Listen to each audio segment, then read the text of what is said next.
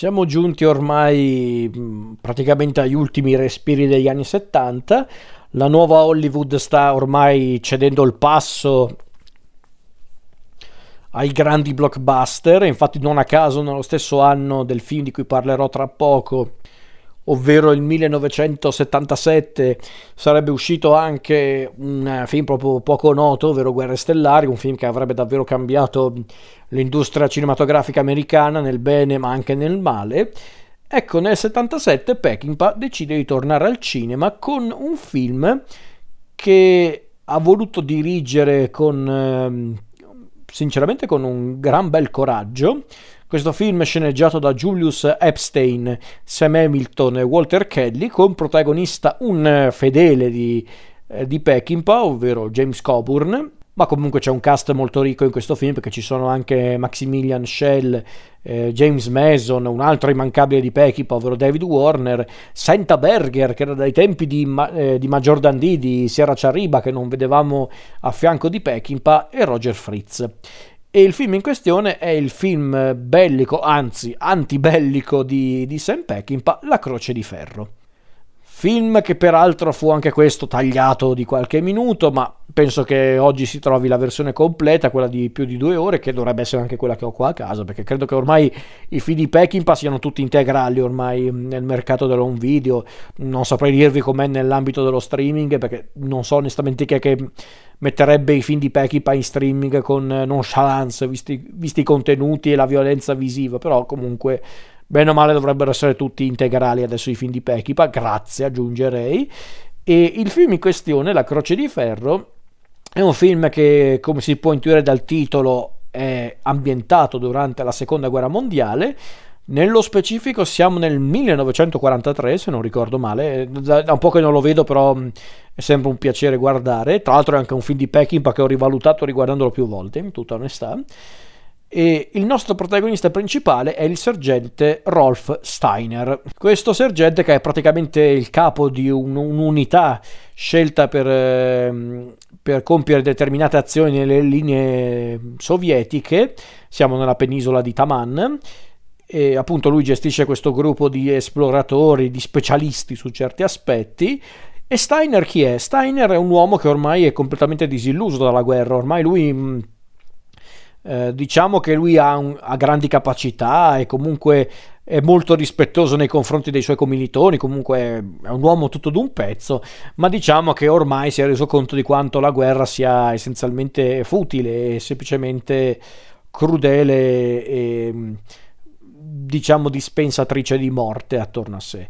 E cosa succede? Che un giorno arriva un nuovo comandante nella compagnia, ovvero il capitano Stransky, eh, interpretato da, da Maximilian Schell personaggio completamente opposto a Steiner perché è diciamo più una sorta di arrampicatore sociale Stransky, Stransky, non mi ricordo come si pronuncia ragazzi.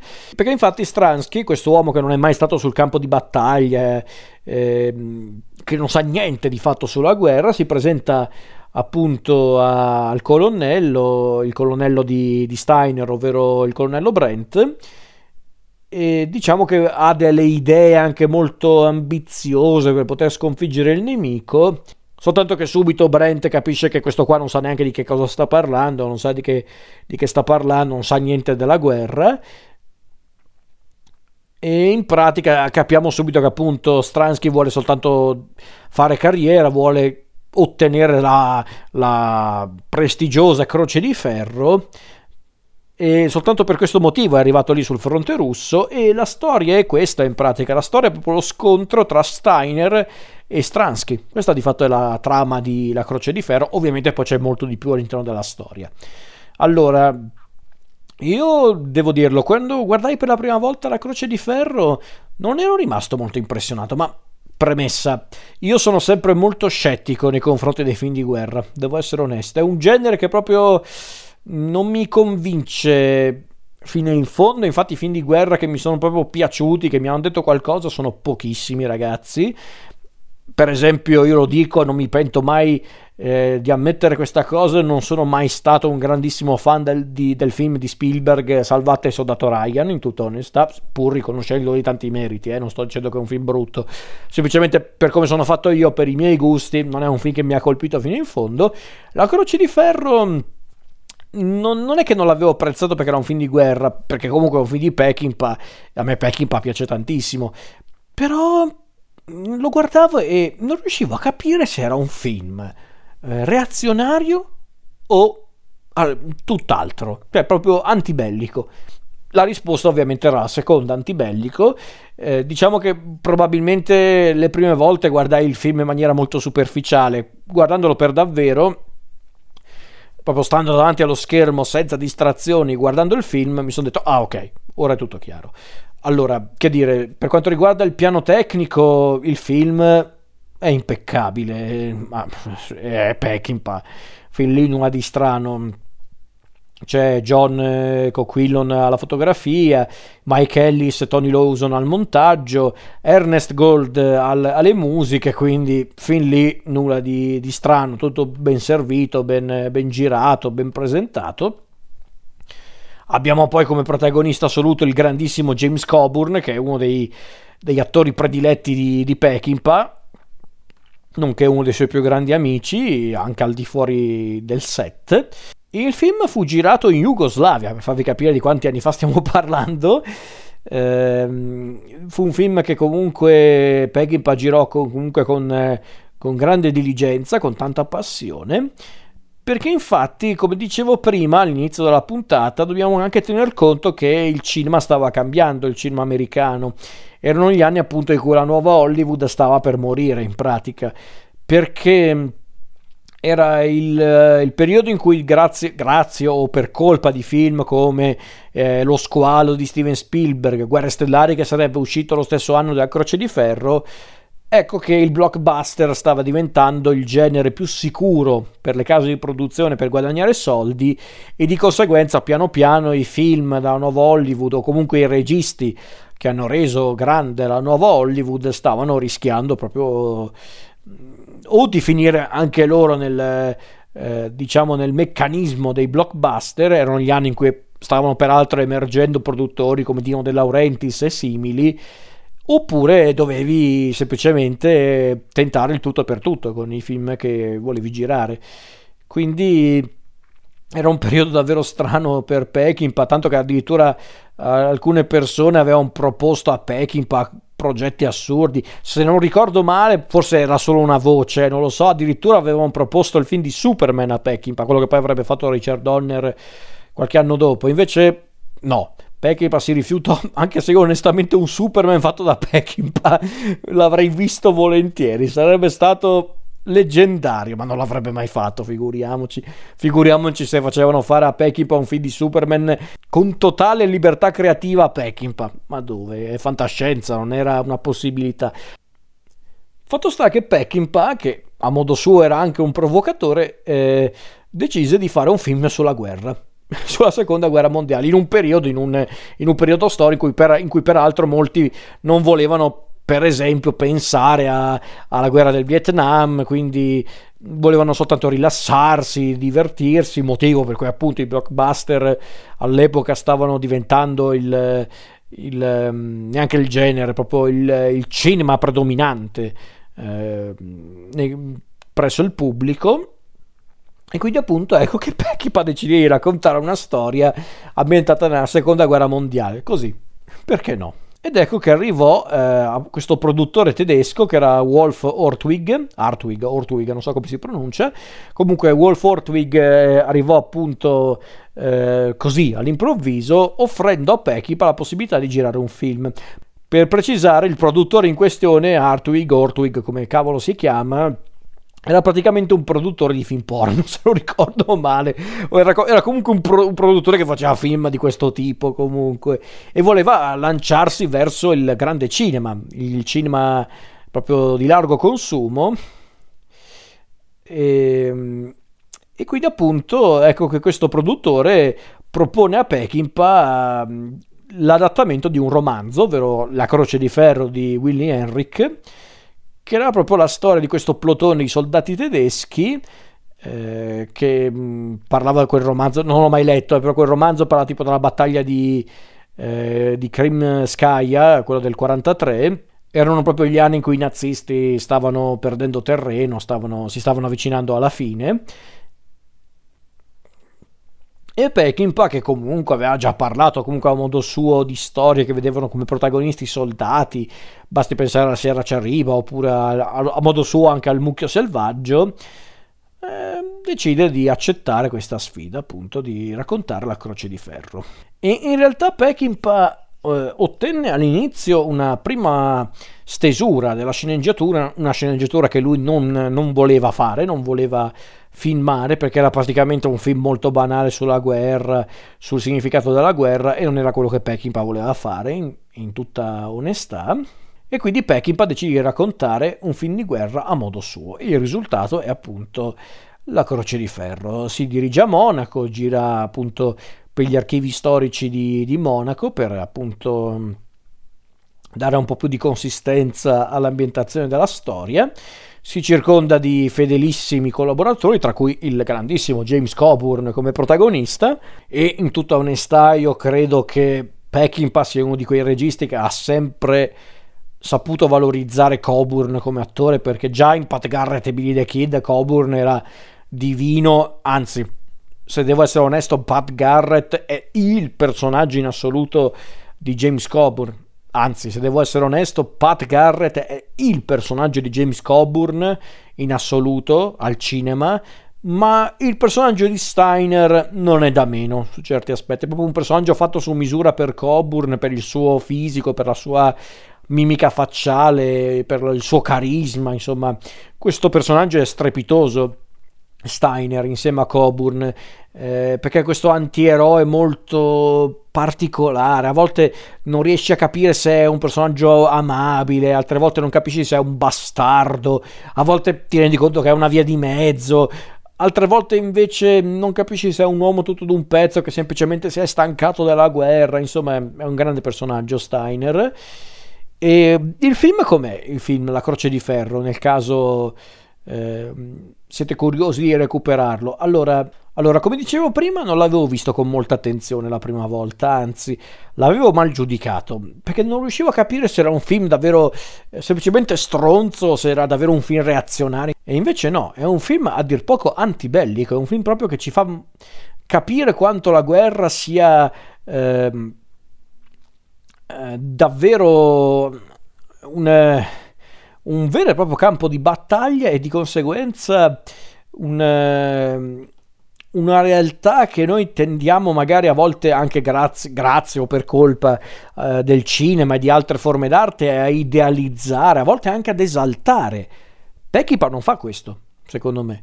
Peckinpah non, non esalta questa, questa realtà, quella della guerra, anzi ci mostra la guerra per quella che è, ovvero morte, morte, crudeltà e a dire la tutta Peckinpah fa tutto questo senza moralismi, senza cercare di dare lezioni sulla guerra, sul perché facciamo la guerra in questo mondo, anche perché non è che poi lì c'è molto da dire in realtà.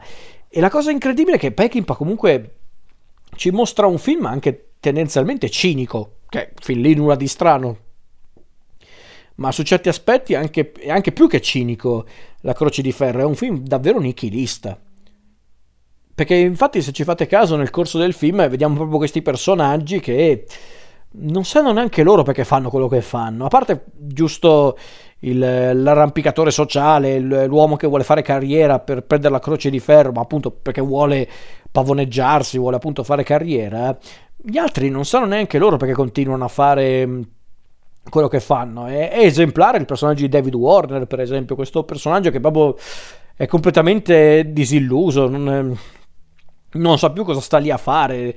Eh, sul campo di battaglia o comunque anche solo in guerra. Lo stesso Steiner fa quello che fa perché lui è un uomo d'azione, ormai non si può fermare, però non è che lui va in giro a massacrare le persone perché ci prova gusto, perché la guerra è il meglio, no. Semplicemente perché ormai la sua vita è quella. e quindi è un film davvero potente su quell'aspetto, nonostante sia davvero un film molto cinico, molto nichilista. Ovviamente non mancano le esplosioni di violenza tipiche eh, del cinema di Sam Peckinpah, anche se paradossalmente i momenti più violenti non sono neanche quelli di sparatorio, sparatorio nel senso con armi da fuoco simili, bensì quei momenti in cui i nostri personaggi sembrano per un attimo abbandonare la strada della violenza ma è soltanto un'illusione perché poi la violenza arriva e l'essere umano scende eh, neanche a compromessi, proprio si abbassa a, a, appunto ai livelli degli animali, delle bestie, diventando appunto eh, l'ombra di loro stessi. C'è persino una scena che su certi aspetti, non dico cosa succede in questa scena, però diciamo che su certi aspetti quella scena mi ha ricordato un po' il momento più truce di Canne di Paglia, o se vogliamo dire tutta anche di Voglio la testa di Garcia. Se però in Voglio la testa di Garcia il ritratto che Peckinpah eh, voleva, voleva appunto mostrare al pubblico riguardo il mondo e la realtà era estremamente tetro, oscuro e privo di speranza, non dico che la croce di ferro su quell'aspetto è più allegro di Voglio la testa di Garcia, ma quantomeno Peckinpah vuole mostrare anche un po' di, eh, di umanità. Che quando dico umanità non intendo dire necessariamente qualcosa di positivo, ma perlomeno qual- qualche personaggio che mostra anche un po' di compassione, anche solo un po' di dignità. C'è lo stesso Steiner, il personaggio di Coburn, non è un santo per carità, non è un eroe, ma un po' di decenza quest'uomo ce l'ha. Qualche momento in cui lui dice ok, io più, più, in là di così non vado, oppure ok, vi vengo incontro, oppure no, non fai questa cosa perché stai superando il limite. Eh, almeno questo personaggio c'è. Quindi è davvero un film impressionante, un film che ovviamente la gente non aveva capito all'uscita, l'avevano subito bollato come film reazionario, film fascista addirittura, un aggettivo che hanno sempre inserito nei loro articoli tanti critici in tutta la carriera di Peckinpah, evidentemente non capito un cazzo del cinema di Peckinpah perché sinceramente Peckinpah nonostante fosse estremo, nonostante fosse anche crudele, non è mai stato reazionario, non è mai stato fascista in quel senso. Peckinpah non era reazionario per me, il che fa ridere considerati i soggetti dei suoi film, ma lui non è mai stato reazionario o di destra, anzi Peckinpah era molto ostile nei confronti della destra. Lui per esempio odiava Nixon, era proprio contrario a, a certi pensieri dei repubblicani, quindi bisogna anche tener conto di queste cose. E non lo dico per giustificare tutte le idee e i punti di vista di Peckinpah, eh, per carità. Ci sono persone che non apprezzano i suoi film per i contenuti o per lo stile. Va benissimo, per carità, posso capire che qualcuno non può apprezzare Peckinpah per quel motivo o per quell'altro motivo. Va benissimo. Non sto dicendo che Peckinpah è per tutti, assolutamente no. Però bisogna anche capire che non ci sono solo il bianco e il nero, bisogna vedere eh, il lavoro di un artista o anche solo un film, perché non è che pretendo che voi eh, eh, prendete un film e poi cominciate a guardare tutti i film di un singolo regista per apprezzare la sua filmografia. No, ok, anche prendendo solo un film singolo di Peckinpah. Dovete tener conto che non si può giudicare il pensiero di un artista solo col bianco e il nero. Bisogna vedere anche le sfumature e con Peckinpah le sfumature ci sono. È come se ci sono, quindi dovete tener conto di questo. E purtroppo la Croce di Ferro ha diverse sfumature che nessuno ha voluto notare però perché, perché infatti è stato criticato in maniera proprio superficiale anche in maniera anche un po' gratuita nonostante ci fossero già degli estimatori di questo film tra cui per esempio Orson Welles Orson Welles era rimasto colpito dalla visione del film addirittura scrisse a Peckinpah dicendogli che la Croce di Ferro era probabilmente il più bel film di guerra, anzi il più bel film contro la guerra che lui avesse mai visto, il che potrebbe essere anche vero perché effettivamente film di guerra che vogliono per davvero eh, puntare il dito contro la guerra senza diventare però robe moraliste o, o pacchiane sono assai rari. Quindi la Croce di Ferro, secondo me, bisognerebbe guardarlo come film anche solo per questo, non necessariamente per avere un quadro completo della filmografia di Peckinpah. Se volete un film di guerra interessante, non dico originale, ma comunque che vuole per davvero parlare della guerra e criticare la guerra senza però diventare una lezioncina morale, eh, la croce di ferro è il fin che fa per voi allora.